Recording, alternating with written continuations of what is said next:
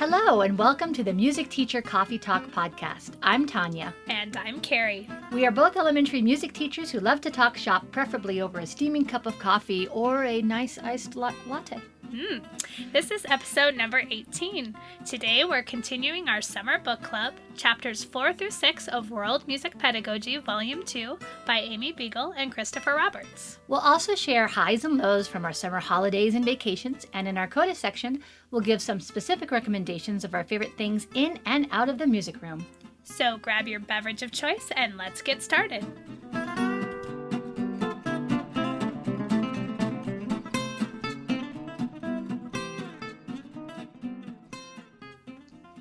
So today we're going to start off with some highs and lows from our summer vacations. Yeah. We've both been on some wildly different summer vacations with our Yes. families.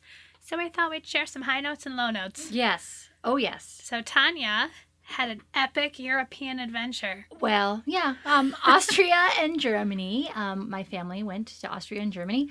Uh, we took our two children. Um, my, our son is 12, and um, our daughter is 8. And so that that always complicates things a little bit. Sure. Um, I mean, I, they're they're a little bit older, which is good because it's not like you have to worry about all of the, you know, little bitty kid things. But Yeah. um, yeah, uh, my husband and I we love to go to museums and stay there for hours and hours and look at all the things, and um, that's an awesome day of, of uh, vacation for us, especially in Europe. Yeah. But kids aren't quite so down with that, so No. we really tried hard to balance our our time with like a little bit of that but a little bit of like whole family more fun stuff which is why like on our um, second to last day we found ourselves in legoland berlin Nice. um, well it's not really legoland it's more like a play center thing not like a um, outdoor amusement park it was like right. a literally underground you Ooh. know center where there's lots of lego structures and things and and things for kids to build. And uh, there was a couple of you know rides. But anyway that was not a high point or a low point. Well actually it's kind of a low point for me. But um but for the kids. but they for the loved it. kids. And no and and and that was wonderful seeing um our daughter finally excited about like hey we're gonna be here for hours and hours. Yay.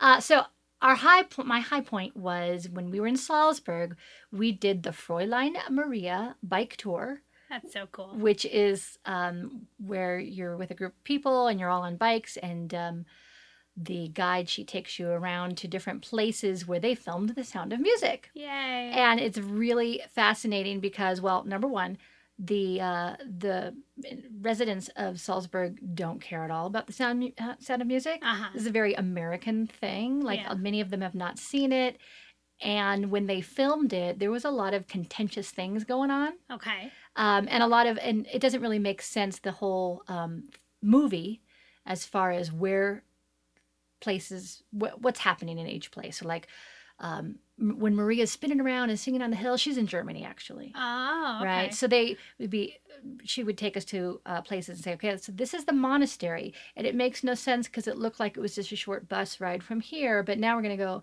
you know it's like the continuity is not there as far as like the places go but who cares Yeah. and of course, there are times where we were riding through and singing. Um, I I was the most exuberant singer, and we were in a group of people who were not really not really all that into it. But it was just so nice to be outside riding through. It was so flat. Like when you bike ride in Colorado, you're gonna come it's tiring. up against some hills no matter where you are, Yeah.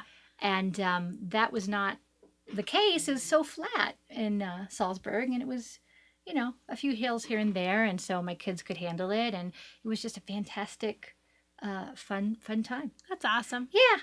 Um, my low point would probably be um, I don't do well with jet lag, and when we got Yeah. to Berlin initially, I had a really horrible headache and um, lots of vomiting happening, but I lived and I Yeah. got through it, and and there you go. But anyway. Yay. Um, yeah, so if you look at our Instagram feed, you can see a few of our pictures, my pictures from um, our travels in Austria and in Germany. So Yeah. I tried to include musical things.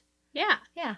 That's awesome. Yeah, and we got to see where Mozart was born and, oh yeah. and Beethoven lived upstairs, four flights up. yeah. Um, and so does my daughter's sweatshirt now. It lives upstairs.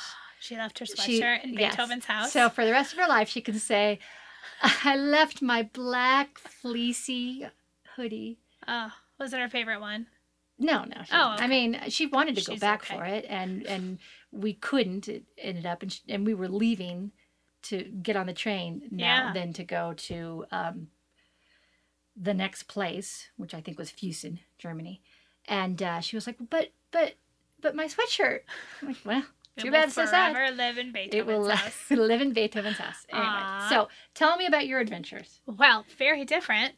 Uh, let's see. We were in Wisconsin. Yay! So it's kind of a combination of summer camp and family reunion. My husband's family, they rent out this I cabin retreat center. It's like kind of like a hotel. I mean, mm-hmm. we each have our own rooms and our own bathrooms and all that.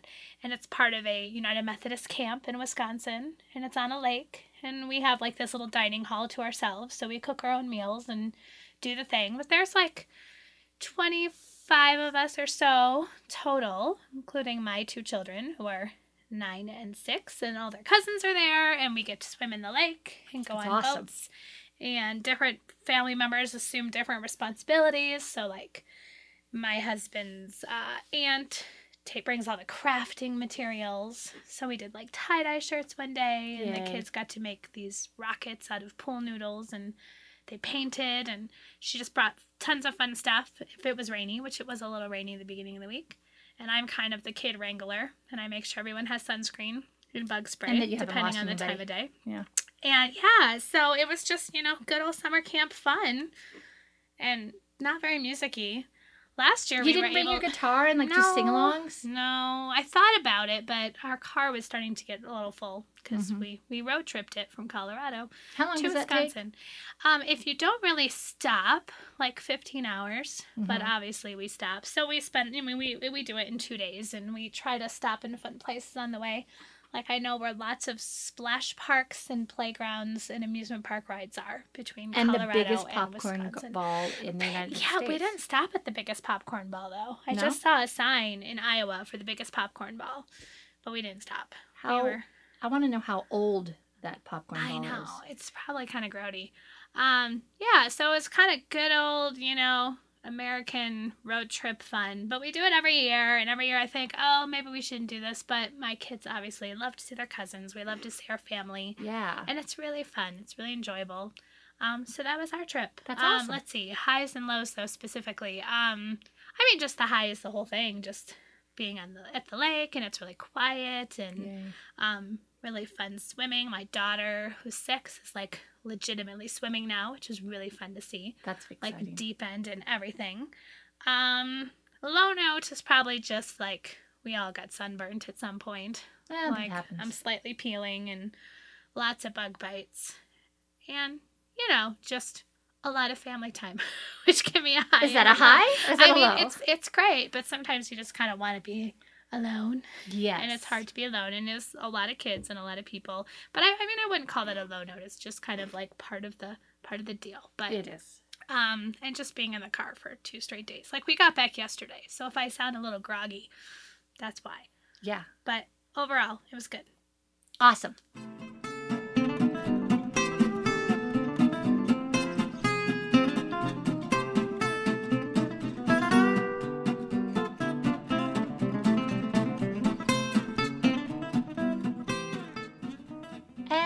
It's time for our main theme.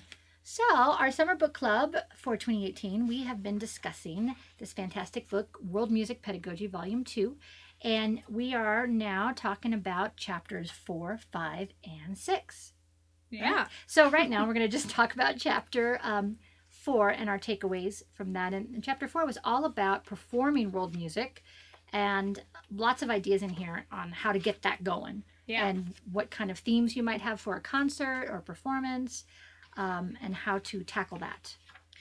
yeah i mean my immediate first impression with this ch- chapter is like okay i'm i'm already doing a lot of these kind of things or have done things you know integrating world music into performance and it didn't seem you know as overwhelming as maybe some of the other things as far as like i mentioned this in the first in our first installment of our podcast talking about this like the idea of feeling a little guilty, like I'm not doing enough or I'm not mm-hmm. doing it correctly, or, you know, I wasn't getting as much of a feeling with that about performing. So that was good. Yeah. But I still appreciated it was very, as we've said with other chapters, very specific, really laid it down in a very logical way that if you're not already doing a lot of this or if you just need ideas to tweak what you're already doing, Mm-hmm. they really give you a lot of great specific. Yeah, and some things that like struck me that I've never done before is I really like the idea of using a theme. Like he, uh, there's they, they mentioned songs of celebration, Mhm. where you're pulling in songs from a lot of different cultures. But then again, as I was like picking through that, and I was thinking, wow, that would be awesome to just like have a theme Yeah. and um, all of these songs from other places. But in order for you to really properly introduce all of these songs and cultures, it seems like the the time. the It's- time, right. and we're probably going to talk about that a lot because that's what really um, my takeaway overall from these three chapters was a little bit of an overwhelming feeling of yeah. wow how does this fit in Right. with my curriculum Right. and I imagine that if you do take the training in Seattle of world music pedagogy, that that's addressed. yeah. Yeah, but But I do appreciate, I mean, they're talking about the type of performance that it is representing what you're doing in class. right, So we've talked about this before with other, you know, podcasts about just performing in general that it's not the okay, now we're going to stop working on what we've been working on right, to learn this, you know, quote unquote canned musical, you know, we're going to learn these songs totally out of context of what we're already doing in class just for the sake of a performance. This is a performance that's organically built out of the world music experiences you're doing in class. right. So in that way the time doesn't seem so overwhelming. Well, I mean, I get what you're saying like it depends on the makeup of like they were saying, you know, across grade levels, doing Sure. say like a concert of lullabies, yeah. and and that makes sense.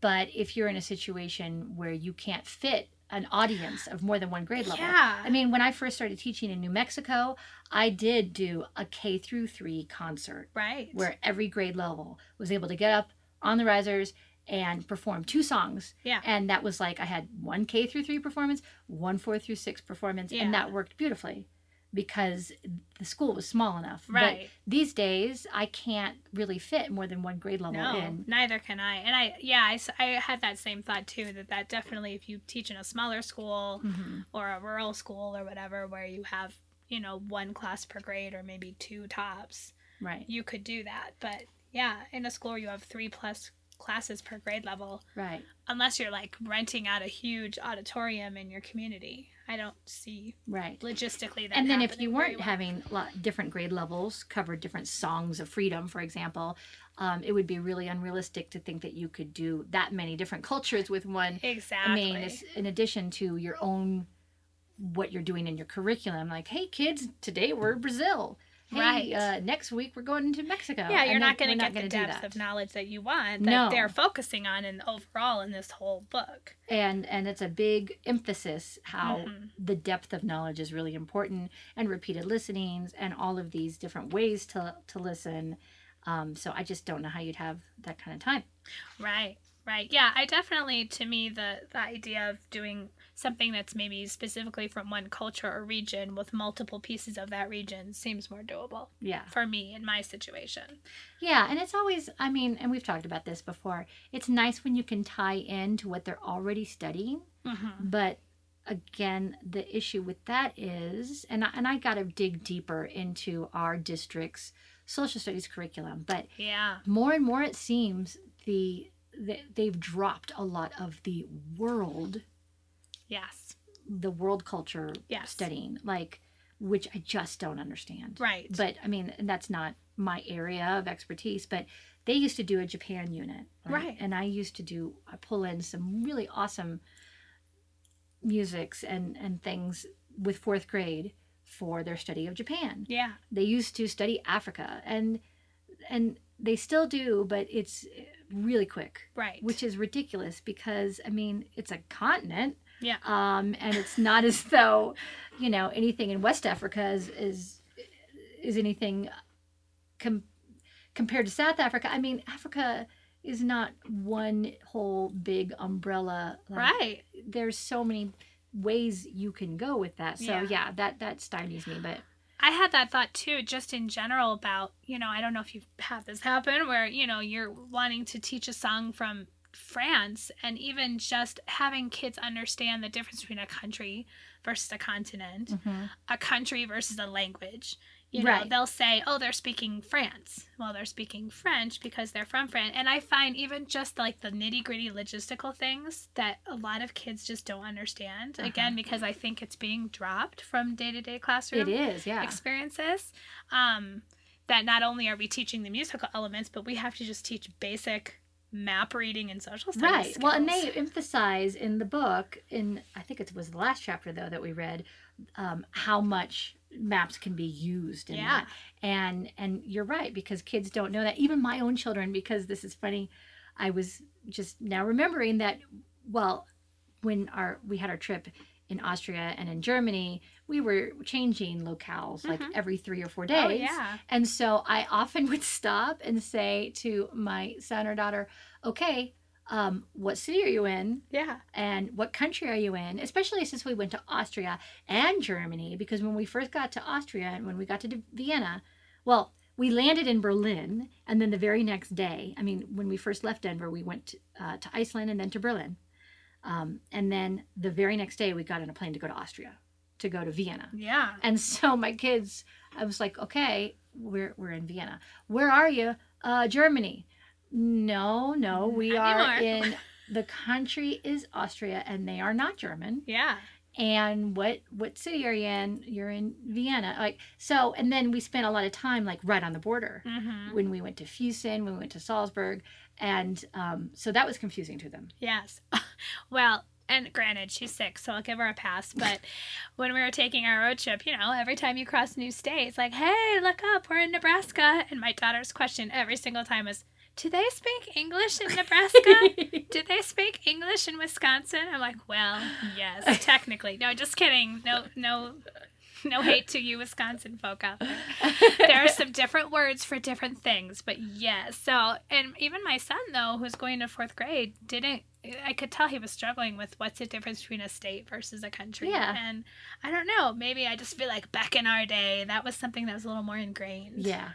So I, I struggle with this, like, yeah, I want to do all this stuff, but I don't want to spend. And they do address this later on. We'll talk about this. I think it was in chapter eight, right? No, excuse me, Seven. six. Se- I don't know. I'm all out. Oh wait, no. Um, sorry. We're doing four, Six. five, and 6 We're Chapter six. they talk a lot about this. So we'll talk about this later about you know the time that you're going to spend being a music teacher exactly. versus being and a you social really have to be teacher. aware of that too, Or and, or a civics teacher. Like yeah, when you're talking about social injustice exactly. or gender roles and oh all my that. gosh. Um, but yeah, I I was really I really appreciated all of the very specific things to include when you're performing world music. Like, Mhm. and I love having kids introduce the song Yeah. and bringing to it like the information. And I am guilty of writing it out and having the kids read it, and and that's great. yeah. But really, it would be wonderful if you could have the kids write it, Right. right? If it could come from them. And that's something that I did. Um, I might have talked about this in a previous podcast, so sorry if I'm repeating myself. But um, for there was a while where all the fifth graders at my former school were always they did like a countries around the world thing where each student had a different country and they'd put together a poster board and you know Ah, yeah. the whole research project thing. And then I piggybacked on that and I just tried to choose like one country from from each continent. So to kind of go around the world but not think of it as a continent think of it as a specific country and we would do a song from a specific country. And then with the help of the teacher we would select a subgroup of kids who were in charge of creating digital presentations. Ah. so they would do the research and then they created like a little video that included pictures, you know, map pictures and cultural pictures, and then it was them speaking in the video. So they weren't doing it live, they weren't speaking live, but it Mhm. was them speaking on the video oh, that's awesome. with their pictures, and then that gave us time to change, you know, the setup of instruments or get ready to do whatever Yeah. song we were doing. What a great inclusion. yeah, that works really well. So I'm hoping to be able to do something like that next time I do a. And what grade is this? I did that with fifth graders. Okay. And, And, do they know- still like pick a a, a country and Well, this was my former school, so Oh, this was a while ago. Um, yeah, I don't even think, and that was just upon the the teachers that that was kind of became their tradition. Uh-huh. And then they did like a cultural fair at the end of the year where the kids brought in food and. oh, nice. So the music program was not necessarily during that week because that was always like one of the last weeks of school, and I don't like doing my programs in May. It's a little crazy, but I would do the programs kind of while they were in the midst of their research, which was Mhm. kind of a cool thing. Um, yeah, so I really enjoyed doing that as part of you know having the kids be like you said the kids be in charge of doing the research but it took a lot of time because Yes. then that group of kids since it wasn't all of the kids i had to give up a lot of my personal planning time and lunch time to have kids come in and do the research so like Right. i would supervise them in the computer lab while they're doing their research and edit their presentations with them and Right. so it takes a lot of time but i mean it was well worth it in the end but you have to decide Yeah, What's- and in reading this, I really, I honestly have not, um, I don't think I've gone deep enough when we do, yes you know, songs from other countries. And yeah, that's my other- overall takeaway from this whole book is Uh-huh. just going deeper with the information. Right, Versus because just especially here is when you where it is do- on a yeah. map and If you do like holidays around the world and like Yeah. you do a sampling of winter holidays, that's all fine and good. But I wonder, the kids must just be kind of confused. Yeah. You know? Oh, totally. So it would be really nice. And we keep coming back in this book to the idea of having a culture bearer and Yes. how meaningful that is. Yeah. And um, I like how they give um, suggestions later on. And I guess it's, boy, we keep talking about chapter, Chapter six. That's funny. About like how to find a culture bearer. Yeah. And um, I was trying to think, like, do? I put something in the school newsletter, le- new newsletter and say, "Hey, calling all culture bearers, Culture bearers. what you got?" Yeah. I yeah, I agree. Yeah, that's something I definitely want to commit more time to is finding the people to come in. And I like in this chapter in particular they talk about then including the culture bearers in the performance, Oh, yeah. which totally makes sense and would be really fun for the community to see as well. Definitely. Something that I also really liked from this chapter is they talked about um, having the audience participation piece Mm-hmm. um, and really, you know, including the audience as, as much as having the students go out to their their family member or whoever and teaching them a little part to the song yes. or teaching them steps to a dance and then having them get up and dance. Yeah, and I am happy to say that that's a piece that I've included for years now, where I try to have the last piece of the concert be either a sing along or a um, now you're going to dance with us, Yeah. or I think that's just so important, like to build that community music making, Mhm. um, no matter what your music of the concert is. Yeah. So I've been really trying to include more of that. Um, I had some parents come and play guitar for "This Land Is Your Land," Yeah. um, and that was that was really fun because uh, most recently. But it's it's great to have like individuals, and that would be a fantastic thing for a culture bearer to do, is bring in that instrument, and it's it's yeah. I could see being so it it would be so much more meaningful than um, just coming from me. Yeah, absolutely. So moving on to chapter five, which is all about creating world music. Yeah. Fascinating. And I'm going to be honest, Let's totally overwhelmed. Yes, I agree. We, I mean, all amazing, wonderful ideas, but it just goes back to the timepiece, right? Yes. Because not only, I mean, composition and improvisation in general is a difficult thing. That's something I struggle with because yes, I do too. and and it's a fantastic way to show mastery hmm and it's something that um by the time we get to the point where we can improvise or create or do a composition thing. I mean, I'm thinking back to just some simple composition uh, ex- things I've done with different grade levels and I it always takes like twice as long as I want it to take. Yeah, Um, agreed. And the then you're adding the layer of now you also have to have the the cultural representation. You know, mhm. composing or improvis- improvising in the style of, which Mhm. means that on top of it, they will have all, had all this background knowledge, which, again, if you're integrating it as a regular part of your classroom, maybe that's not such a big deal. And maybe after taking the course, you might find that to be a little bit more of a seamless part of your class, but that just takes a huge depth of knowledge to be able to have them, you know, Yeah. do that in a culturally responsive way. Yeah, exactly. Um, and the case is made over and over again in this chapter about how important creating is. Yes. And I, of course, and that, you know, it's part of our national core art standards in the United States and Singapore and Ireland and Finland. And yeah, and, and I'm very aware of that. And this is one of those areas where I always know I'm, I'm very aware that I need to do more and more of it. How, how do you get to this in a, you know, and, and be um, respectful of this other culture? The immersion that they have to have Yeah. in the in that culture on top of the musical skills strength the strength of the musical skills i mean for me to get kids to improvise singing in a in pentatony Mhm. is a challenge Mhm. let alone like giving them like the the indian um, scale that's Right. not hap- I, it's just not going to happen in my world Right. like unless it's over a long period of time i don't i don't know i when i was reading this chapter i got i got very frustrated just because i kept everything I everything i would read that would be like oh my gosh that's a great idea and when's that going to happen Yeah. Yeah. so Agreed.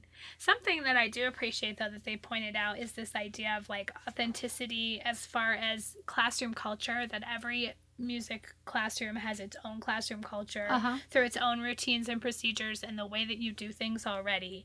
So I'm just going to read this quote. okay Um, this is on page 118. It says, As music travels from place to place and across time, it always changes sound in some way, and therefore all music is, quote unquote, authentic yeah to the people who study and find meaning in the music. So that did put my mind at ease as far as like, obviously, we're not going for this perfection, and there's Mhm. going to be things that when you're listening to in authentic, you know, world music, that your students will just simply not be able to do Mhm. because they're children. And there's things that you and I won't be able to do very well because it's not an authentic thing that we grew up with. sure But if you're doing it as, as authentically as you can within the constraints of your own classroom and your own routine and, and what you know your kids can do, that's okay. right That's the goal, really, at the end. So, not to stress out too much. But I, Right. I do also know exactly what you're saying well about and the then time. when you get to the end of the chapter and they give the six ways to create Mhm. using world music pedagogy and then there was some you know a little more easy uh, strategies right. to use there like were some things if you're dipping your toe in yes. and dipping your foot in that I was like, okay. And then when it got to the last couple, I was like, wow, that's definitely maybe a goal to work up to. But I'm not ready to jump into like songwriting in particular. They talked about at the end what a challenging activity writing a song is because not only do you have to know about harmonic structure to the music, you have to talk about lyrical structure, right. and wow, there's so much to that um, that that would be to me an overwhelming thing to like try to do year one. But you know if i'm trying to incorporate some of these things into my classroom this year you know they talked first about extending a listening section a selection that you're already doing. So Mhm. taking something that the kids are familiar with that they've been interacting with and just extending it somehow adding an introduction or adding a oh coda. yeah. That to me is very doable. Yeah yeah no and and that's that's comforting for sure um, reading through some of the episodes where they outline having kids compose hmm again, um, I was thinking over how many class periods would this be able to happen, and does this take does this take over a whole class period? right You know, I mean, again, it's that whole fitting it in piece. I'm sorry, I feel like I'm being really negative. No, I think that's a genuine response that I think probably a lot of people had to reading this. But then there was like there there were some things that I took away that I was thinking, okay, that's totally doable. Like using poetry, having the kids write poetry or a verse, and then adding music to it, or definitely rhythmic things. Sure. You know, which you, you know, I I've already done some of that within a drum circle. yeah, But just making sure that it is uh, appropriate culturally right. and that it is more in keeping with a specific culture. Because I don't know about you, but when I've done my drum circles, I have not said, and now this is a. Well, actually, that's not true. I, I have had some like Ghana pieces that I have learned that I have passed on to kids, but I haven't been really, we haven't gone deep. yeah, You know, I haven't been very specific about, okay, well, in this culture, you wouldn't play, you wouldn't emphasize this beat of the pattern. Right. You know, I haven't gone there. Well, and I think again, as Kodály inspired educators, we have to take pause as far as, you know, our usual go to with composing and improvising, at least for me, I'll speak for me, Mhm. is, you know, okay, you're going to write a composition and you must use ticka ticka because Mhm. that's our new rhythmic element. yeah. So taking away, if you feel that that's within the culture that you're working with, you know, it talked about that a lot in this chapter too. That you know, the majority of culture, you know, music. Well, I don't know if I can say majority. A lot of music throughout the world is not written down; it's oral mm-hmm. tradition. So, are you going to have the students be aware concretely of the elements that they're using? Are you going to have them write them down? Are you going to have them use rhythm language? No. Or are you going to strip no, all of that away think one that hundred percent? It has to be for it to be authentic. I think that once you start putting those kind of labels on it, doesn't that kind of narrow I mean, them? Perhaps, but I think, and maybe I'm thinking, well, no, I think you could think of it tonally too. I mean, you talked about the scale, like, talked about, you know, the different types of scales. I mean, I think within composition and improvisation, there has to be some awareness of musical elements. Well, yeah. And. I think, again, going back to what's authentic within our own classroom, if the majority of experiences that our students are having is with concrete notation, Mhm. that doesn't seem right to completely rip that away from them. So if you're doing something, you know, drumming, for Mhm. example, you can talk about syncopation, you can listen for syncopation. You might not have the kids sitting there going synco patiti Right, but there's but different they can- syncopations, Exactly. and that's what you're going to And, come I up mean, you can at least talk about it in terms of syncopation. Do you feel the rhythms that are off the beat? Exactly. Yeah. I mean, so you can talk and then relate it back to. Remember, we learned about syncopa, but then take it further. But then you're going back more to the feel of it. Yeah. And so, for example, let's say you are doing some syncopated rhythms from another culture, and it's not synco, but it's not your eighth yeah, quarter eighth. right. It's different. oh yeah. If the kids stop you and go, well, what would that look like? Are you going to go there? Well, probably not. Because A, I don't have time. And no, I mean, B, then you would say to the kids, you know, we're going to go with the tradition of, of doing this, you know, completely with our ears and feeling and Right. not break it down into notation. But I think about myself as a student, as a learner. Mm-hmm. I needed things written down, and I still do as an Mhm. adult. As a kid in my own classroom, would I be able to handle that? That would probably Well, stress see, me out. and that's the thing. You're going to have different kids. Like, yeah, I, I rely on my ear more than anything else. yeah, that is like my strength and a weakness because you know Right. I rely on it too much, and so I'm completely comfortable. Like, uh, you're never going to show me this rhythm. That's cool. I'm fine with that. yeah. But what about I, the kids I'm that the are like complete you? opposite. Yeah. Yeah. So I know I'm. I'll be curious to see how that pans out. I think it's just something I'll have to experience and kind of go with my gut when I see it. Exactly.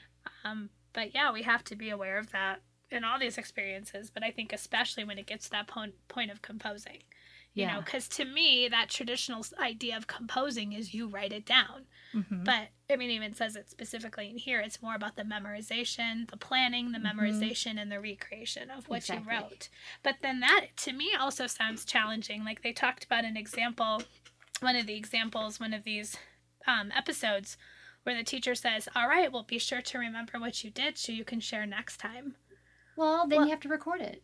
Yeah, I, I think kids would stress out about that. You take your iPad and you That's do true. your um, You can have them seesaw and and you have them record it so they and can so they can play. it. Yeah, I just I that one little thing stuck out to me as as being a little bit like, oh gosh, at least I know a lot of my students would freak out about that. Well, you know, and it might be really freeing for some students that okay, I don't have to be responsible for writing this down. I don't have to like decode True. and, and figure out exactly what this melody is. yeah, And so, you know, that that might really um, help kids blossom as far as their their composition true. techniques. And it's don't have to pushing it us down. as teachers out of our own comfort zone too, of what we always do.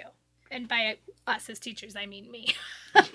Yeah. With the whole writing it down and notating it. Like that's I'm such a visual person. I'm such a write it down person that this to me is just very new and a little bit scary, but doesn't mean I won't try. Well, yeah, yeah, you know, in and, little bits and pieces. in little bits and pieces. And I think it would be interesting. Like we haven't talked off the mic about this, but I think it would be interesting at our for our next podcast to talk about um, some solid like what we plan to do. Yeah, I think that's a good idea. I mean, I'll tell you right now, I'm not throwing away everything and just going with well, sure, Yes, of course, I but- don't think but I want to make a plan for the next school year of like, Yeah. okay, I think I can bring this in, and I think I'm going to use this music, and I think I'm going to use this. I'm I might just like focus on one grade level. Yeah, I to think that's a begin great with. idea. Um, and also at the, I love how at the end of several of these chapters, there's a teacher feature, Yes. and so this teacher, um, Tim Fucht, Fucht, Fuchtman, um, who has been teaching for a long time, is, there's this fantastic picture of him with all these instruments from around the world. Um, man, I want to be his student teacher yeah, no kidding. because it just sounds like he ha- well he really goes after getting kids immersed in the culture Yeah. and what did i i did i don't think i highlighted it but he he says i love it when kids walk in and say why are you wearing a dress Yeah, because he's got the he's got costumes. the He cost- talked about having money. not I like costumes that idea. appropriate cultural Well, yeah, no, excuse me. That, that's that's important to point out. Thank you. He has the clothing, the, the dress. clo- the dress Um, yes But just to have something tactile, and they talk about that in the next chapter as well. Something tactile for the students to see and feel. yes Yeah, he had a lot of great ideas. Um, yeah, I enjoy these teacher things because it just makes it sound like i real know life. and it makes again. you want to just collect all the instruments do I'll the do things. all the things. a little aside when I was in Salzburg, and if you look at our Instagram um, feed, you can see some of these pictures. I came upon this fantastic music store, yeah. and it was so small, and like there was instruments wall to wall, and had it had so many instruments that I had never seen before. Yeah. And I bought an Mbira, you know, a thumb piano Right. that is connected like. Looks like it's connected to a hand drum Yeah. and it amplifies it okay. and then when you put it on a, a surface and you play along you can like also um, affect the sound by bringing the the whole instrument up and down and up and down so it, it kind of gives some vibrato to it That's cool, but I'm thinking when you show that to your kids, that brings a whole la- layer of confusion that you bought that in Vienna. no it's salzburg Oh, in Salzburg. I'm sorry. You bought it in Salzburg, but then it's a well West Western African. I should know this, but but keep going. Uh, it's still well, going to be cool. yeah no it's a one and this this music store and i put the link in our um, instagram feed Yeah. along with the pictures there's another one in canada too Yeah, and of, of this like it's a chain store but there's like three of them worldwide. that worldwide oh, yeah cool. Um, but a lot of these music instruments were um, music therapy like instruments. Oh, right. Okay. Apparently, Salzburg has a really, um, I don't know, like lively music therapy uh, understanding or group. It, there was this harp chair where you there. It's, it was a chair, and on either side there were these strings, So you could feel the vibrations so you when you feel the vibration. chair. But oh, cool. you, as the sitter, you're not playing. Somebody stands Ah, behind you and plays. That sounds lovely. And and there was this singing rock too Ooh. that it was like this huge. It looked like a boulder even that had these huge slits in it. And she got her hands wet. The woman who um, owned the store and rubbed her hands on different slabs, and it created different tones. And she said, "Oh, this is uh, very good for. Uh, it resonates throughout. You know, I don't know, different areas of your of your body and." Interesting. Yeah, so I really Different don't. chakras. Yeah, I guess.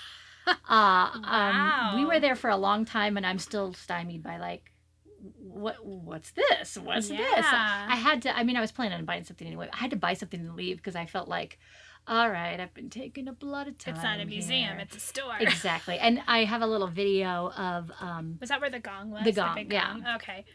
yes. That was cool. And uh, yeah, that was very cool because usually you see a gong and you just hear you, you expect to hear crash, Yeah. crash, but he was able to like really it sounded like like an alien, Yeah. That's really neat. you know, from a movie. Anyway, I I digress.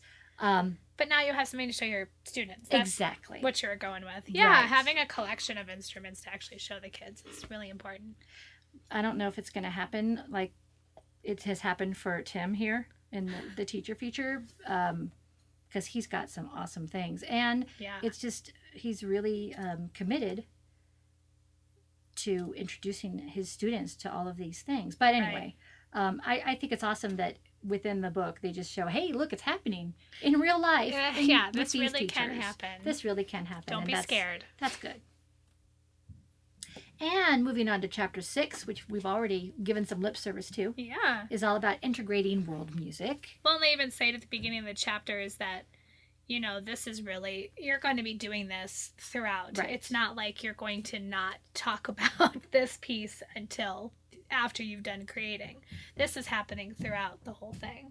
Because this is really the background knowledge piece. Right, Where exactly. you're giving the kids, you know, hopefully a good, a good amount of background knowledge Yes. into what they're learning about. Right, and I and I love how they include, hey, when we hear sp- certain songs, depending on what culture you're in or what cult- culture you're from, and your experiences with that, it's going to bring up, you know, certain feelings or or actions. Like when you hear "Here Comes the Bride," Yeah. if you are in you know North America, you ex- expect to, almost like Pavlovian, you stand and you Yeah. look towards the. The back, back, back you of the room. Who's Um, when I hear "Pomp and Circumstance," I start to tear up. It's oh, like I know. so, you know, Yeah. weird. Yes. I hear you. even when nothing's happening. Just right. you know. And they talk about, I mean, that again, that's done so well, so logically, they break it down into three different types of integration that you're going to do. Mhm. So, first is, you know, just from specifically from the music, you know, what are you hearing? What instruments are you hearing? And then going into it from there. The next one is talking more about the culture, the geography, history, cultural celebrations. But the third piece that I think this is where I really want to dig a little deeper is going into then the issues Mhm. that either the music brings up or the culture in general. So these are the things that are going to come up about gender, race, class, nationality. right. You know, like you mentioned, the songs of protest and those kind of things. And I think, especially for upper grades, but still even with younger grades, right. this is where I really want to get into a little bit more. yeah. Being mindful of time, though. That's always go back goes back to time. Yeah, yeah. I think I highlighted a, a bunch of times where it says um, keeping it, if it's a talk and and, and tell Yeah. from the teacher, keeping it to two to three minutes. and- Yes. and yeah. You those don't are want to be up there lecturing to the kids. right. And this is where it would pay off to have some more creative ways of passing on this information. Right. You know. Um, I was trying to think about like, oh, I wonder if I could do like a write the room activity Uh huh. around um, a piece of music around a specific culture. Yeah. um, with little clues. I mean, I, it's a little gimmicky, Sure. but it's the novelty that might hold their interest and lead them to really remember Right. some of these facts about you know that Mhm. culture. And they talked about, you know, obviously including visual things, PowerPoints and things, but this would also be a great place where if you have access to personal devices, iPads and such, Mhm. you know, me with my, my gung ho on Seesaw, you know, Yeah. to create a little Seesaw lesson that's interactive that the kids, you know, something short and quick. This would also be great stuff now that I'm just talking, thinking like to do when you're gone with a sub, Mm-hmm. you know, if you had this stuff. You could do like a prepared ahead of treasure hunt thing Yeah. where they have to find um, this piece of information on the iPad. They have to read this piece of information over here. Right. I don't know, Yeah. um, no. but that that could that could work. Yeah. Um, they also go into a lot in this chapter again about the idea of having the culture bearer um, be present for that part of it, and even different levels of of being a culture bearer, whether it's somebody who is, you know, really from that culture, or someone who's just spent time there, or even someone who just went on a quick vacation there and can bring back a couple pictures. Even that can be effective. Yeah. And then how how to find your culture bearers. Right. Yes. how to different you know to be able to reach out to organizations and if you have a university close by but really starting with your school culture which i think is really important Right. you know if you have parents or community members or teachers or staff and members that might drive what music you're doing in the first place. exactly Um, and I, I also really appreciate this connecting it to the children's lives. Like, what's going to interest them um, is okay. So, kids from this culture, how do they play? Yes. And what do they wear? And um, I liked that bit about. Uh, the um, the group where it's made up of three middle-aged men and a child, and and how that's an interesting piece. yeah What how does the child get involved in the music and how did they learn Yes. Um, yeah, I highlighted, um, you know, when you're thinking of what you're going to be talking about the kids that there's two principles one think like a child think Mhm. about what's going to be interesting to them and the other is identify the most important factors relevant to the musical musical example so don't go off on too much of a tangent like they talked about sports specifically Right. like kids love to learn about sports but if Uh-huh. you go into too much of a tangent of what sports are played in a particular country you've Right. lost sight of what the connection to the music and why you're talking about that Definitely. And that can be a landmine for me. I know I've gone off on tangents when Uh-huh. talking about like specific cultures and things that I find fascinating and I want to share. And I'm like, okay, now back to our song, which has nothing to do with what we were just saying. But Right. yeah. Yeah. So that is a good. So, like, I mean, once again, thank you, Christopher and Amy, because there's lots of very specific questions, very specific ideas of of where to take this. More, way more ideas than you would ever be able to integrate into every single piece. So you really have to pick and choose what what is appropriate for that particular song or culture that you're working on. Yeah. Exactly. Um, I'm sorry, I'm just flipping through. I know, that's what I'm doing the I. I love the episode 6.6, The Whistling Gypsy, um, Yes. because my personal connection is actually through Christopher Roberts, is when he came and presented uh, for Rocky. Oh my gosh, how many years ago? Like lots of. Uh, he's presented for our chapter, our Kodály chapter, more than once, but um, um, I was president at the time, and he came out and he presented, and he brought his dulcimer, and he sang the Whistling Gypsy um, to us, and it was just mesmerizing. Hmm, And I love that um, song. It's such a lovely song, and uh, the Jill Trinka version is mentioned in here too, which is also lovely. And, hmm um, and then Pete Seeger does Yeah. one too. Yeah. So anyway, uh, that was just a fun little um, A little you know, connection. and a little connection, and the talk about. Um, now I was confused, and I got to look this up, but I thought that at this point, gypsies was a derogatory term, and that that we were, and it does mention that they are sometimes referred to as travelers, right. but I really don't know. Like, Well, it says that, well, in the example, it does say that while others find it to be a marker of pride, right? that they're calling the group gypsy. So being so far removed from this culture, it's like, um, how I don't know how much of a landmine is that? right. Should we be know. singing "Gypsy in the Moonlight"? I don't know. Right. I don't know either.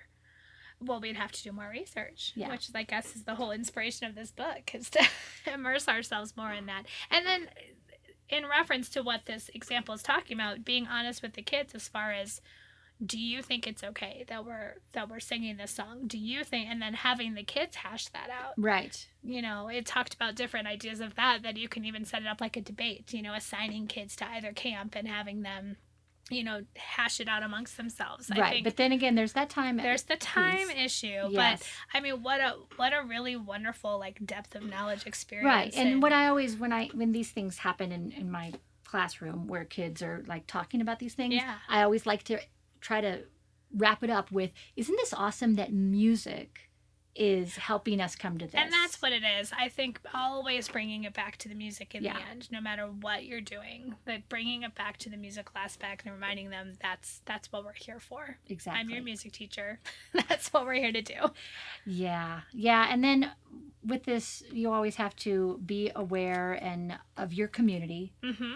And of your parents. And I don't. I mean, if you teach for any amount of time, you're going to get called out on things that maybe um, you should change and maybe you shouldn't. Mm-hmm. I don't know about you, but I've had I've had parents who have contacted me about certain songs that they think that we shouldn't be doing for whatever reason Right. and and that's always a hard call because I think when I was a beginning teacher, I would just acquiesce immediately and say, "Oh my gosh, you're totally right. I'll never do that song again," you know. Yes. And I was just trying to be a people pleaser. Mm-hmm. Um, but nowadays, I really try to be very open minded and and you know look at things and say, okay, well, is this something that I should not do with kids because this is you know fraught with the problems that this parent brought up, or is this something that's a little more personal to that parent and that family? Right. Right. So, um, for example, a few years ago, I had a parent who emailed me who was upset because we were doing Old Roger is Dead. Right. And yeah, it's oftentimes the death songs, It's the death right? songs. And um, uh, and, and it was it's understandable because her son recently they had a death in the family of an Mhm. uncle, a beloved uncle, and it was making him upset. Mm-hmm. And um, she she asked if we could just, or she she asked me if if I could just make it be be like um, about a dead leaf or something. Okay. And the and tactfully I said, "Well, we're we're done with that song in your Right. son's class, so Right. that's not going to happen anymore." And Yeah. I, I I understand, and I I am sensitive, and I appreciate that. Um, and I try to also tried to also tactfully say, "Wow, isn't this you know this is interesting that that you know music can be can bring up a lot of things, Right. and so that's that." That's kind of valuable Right. that this can you can deal with these things through music right. um not changing a folk song to be about a dead leaf Right. um in the future uh and uh Well, and it's hard because you you want to make sure the parent knows you hear them and Yeah. you're sensitive, and you don't want to come off as condescending. But this whole No, idea of music being, especially folk music, being a way for children to deal with these things that are going on around them. I mean, Mhm. all these folk songs that have these deeper meanings, you know, um, and and help heal and and just think about and deal with things that are scary. mhm. But that's a big topic to explain to a parent who, It in is. that moment, is just worried about their kid being Right. sad. yeah You know, that is and, a and hard uh, call. most of the time when when parents contact me it is about them their their child being really sad or it's stirring up emotions and um i go well now they they found an art form that can help them deal with things is what go. i really want to say and say Yeah. wow here's this is this is actually But you said we're done with that song anyway. We're so done with that song. We won't be doing it again. Never mind. It's Yeah. all good. So, But if but if you weren't done with it, what would you have done? um, Would you have kept going? no, I probably would have been done with it. Yeah. Uh, I mean, it's not You have to know kind of your battles. I mean, Yeah. pick your battles kind of a thing. the the way I was using it in my curriculum wasn't. You know, there's so many other songs I You can could use. We experienced that song. Sure. It's not. You know, I'm not gonna die on the hill for that song. Exactly. There's others, but not that one. Yeah. That makes sense. Yeah. so let it be. Yeah. Oh, something else I just wanted to briefly mention. Um, you know, they talk about as far as a, a great aid for integrating world music is the use of picture books. Oh yes. Right? Mhm. And this was something that you and I were talking off the microphone that maybe we want to circle back to about using picture books and, in particular, folk tales to introduce children to a particular culture. And you had mentioned using that for performances Oh as yeah, well. yeah. I was surprised that wasn't mentioned in the chapter all about performances because I know you've done this, and I, I mean, Oh, you yeah. did Little Roja Riding Hood, Well, yeah. right? But I mean, I have taken like folk tales from specific cultures Ah. and fleshed them out with with music, and it's not one hundred percent authentic because you know, because I am well, I don't know, it's hard to say, but um, using that as like a mini musical Sure. idea and having kids act it out and and putting the songs from that culture in there Mhm. um, i think is another great way to do a performance Yeah. Well, I did, um, you know, the mitten is, you know, the lovely little story in the winter about the little boy and Yeah. and, and I don't is that set in Russia, the Ukraine? I i, think know. it's, the ukraine but I used troika at the end, and that was like we did a little folk dance to troika at the Mhm. end. So maybe not every single song that we did in that program was of that culture, but we finished with that folk dance and we incorporated some of that into there. right And I did talk to the kids about the culture. and there's so, so much yeah, talk um, in here about how folk tales go hand in hand with so much of the music Oh yeah. do you know the book the singing sack do you have that book Um, i think i've mentioned it before you've mentioned it, and I don't have this book. oh it's it's But I need to fantastic because it, it's you um keep talking about Yeah, it. it's a few different folk tales from different parts of the world, and the CD recording that comes with it is just great. Okay, Um, anyway, that'll be on my purchase list. so I, it might be. A, I gotta look. I, I'll put a link in the show notes. But you can still get. I'm not sure. You know, I I hate it. I guess I'm. I know I keep circling around to how old I am, but I'm to the point where like all these things I consider must-have books are like out of print. Uh, yeah, a lot of these things are out of print now. Yeah. Well, all right. We'll Anyway. see if we can find it. So back to this chapter six about integrating world music, of course, and it's and they made the the case earlier. They said, well, of course you've been doing this all along, but just to be very clear that this is a very important piece. Right. Um, And they were very specific in saying that you wouldn't, in a lesson or a lesson segment, just do this integrating piece without some sort of active musicking to go along Right. with it. They didn't talk a lot about that in the book because or in this chapter because this was specifically about how to do the integration piece but it did say that you're either going to be doing some sort of a active music making experience before or after Right. or both you're not turning into a social studies class who listens to music. Always going back to the music, Right. which I 100% agree with and appreciate them explicitly mentioning. Exactly. And then there's another inclusion of a um, a teacher Yes. who is Julie Froud, Yeah, and, she and she's a specialist in Japanese, Japanese culture, and, and she has she grew up or spent her early childhood Mhm. um, in Japan, and so uh, that was just Yeah, and she gave some specific examples of things that she has done that her students yeah. like. And so she was again, talking I about love, stick games, and I was like, oh yay! Yeah, I like these, you know, little teacher interviews at the end because it always brings it back to this Real people are real doing this, people, yeah. real stuff going on in the classroom every day.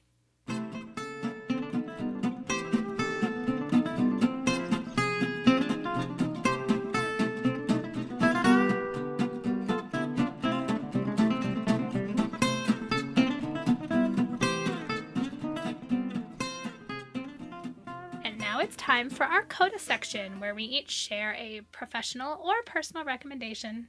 And Tanya, you're up first today. What you got? Well, it's all about the personal, not All the right. professional, because you know we need some distance. Yes. Um, so, okay, I'm going to recommend a podcast, and I know I've been recommending podcasts, and maybe that's getting old, and I don't care. Um, I need new podcasts though. awesome. I'm Okay, ready. so first question: Have you been watching Queer Eye? No, Oh, I haven't. yeah, Yeah, okay. There's been too much traveling with not enough Wi-Fi, so I'm, I I'm ready to binge watch. Yes. Well, the Queer Eye, the second season came out while we were in Germany, Yeah. and um, because we were at a place that we had Wi-Fi and Yeah. everything, I watched not the entire season, but almost. Uh, that's how I did season one. I mean, I have watched all of season one, but I haven't started season two. Yeah. Oh, yeah. Yeah. So, yeah. Well, anyway, I watched the I watched Queer Eye the first time it came, and I don't mean like these guys, like No, the first go around. the first go around, Yeah, and oh, loved yeah, it, and was me so too. excited when the second go. And I like gobbled them up and binge watched them, binge watched them, and now I'm trying hard to like save some. Yes. Um, anyway, so I'm sure if you are familiar with with Queer Eye, then you have seen Jonathan Van Ness. He is the um, grooming expert. Oh yes. with, you with know, the long with locks. the long the locks. luscious locks. um, who is you know super charismatic and Uh-huh. talks a mile a minute and talks in memes and you either love it or hate it uh huh. And At first, I hated it, but Uh-huh. he grew on me awfully quickly. yeah you know it's interesting because i have come across i mean you come across people with that personality and sometimes you're like i'm exhausted Yes. and sometimes you're like oh wow give me more Right. so i think he's kind of an oh wow give me more so he has a podcast called getting curious with jonathan Oh, van ness boy. and in his podcast it's he talks about he talks to an expert Yes. of whatever he is curious about. oh. So he oh. has had some fantastic episodes, and I've been like going back and listening to all. And this podcast has been out for a couple of years, Okay. but he is fantastic. So he has talked to his co-stars. He's had like interviews with them. Yeah. But um, my whole family would listen to one about bees call, um, called um, "How Can We Be Less Rude to Bees?" oh. and he talks to a bee expert. Um, so it's I- kid friendly. This no, he says the f word a lot. Oh.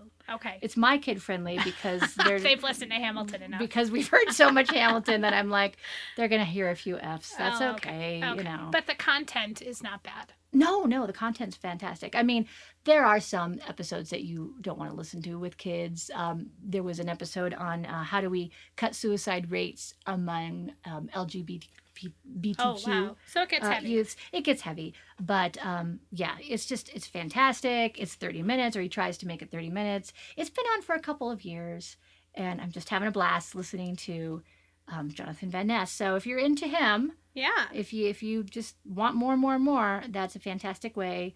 Um, via his podcast, Getting Curious with Jonathan Van Ness. I'll leave a, leave a link in the show notes, and um, it's been awesome. That's awesome.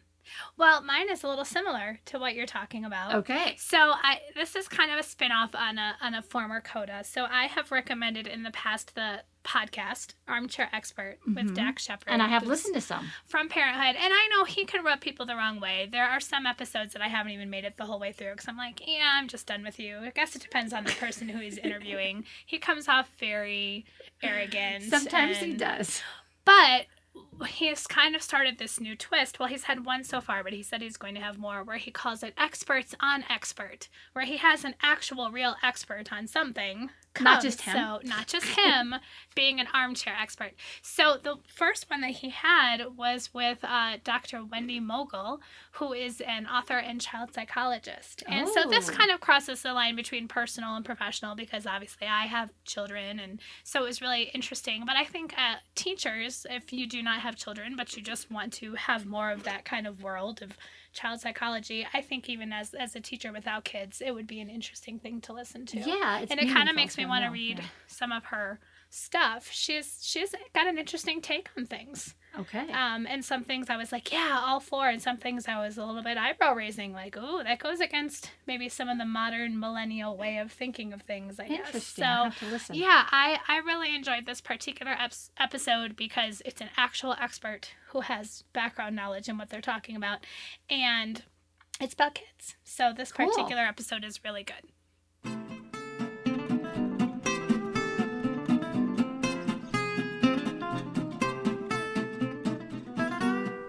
Reached the double bar line. Thank you for listening to Music Teacher Coffee Talk. Show notes can be found at Teaching Music, Tanya's Kodály Aspiring blog. And connect with us on Facebook, Instagram. Just look for the Music Teacher Coffee Talk. If you enjoyed this episode, please consider subscribing, rating, and leaving us a review on iTunes to help others find this podcast. And in our next episode, we will discuss Chapter 7 of World Music Pedagogy, Volume 2, and we'll also talk about how we plan to integrate some of the strategies from the book. That show will drop on July 15th. Until next time, this is Tanya. And this is Carrie wishing you happy musicking.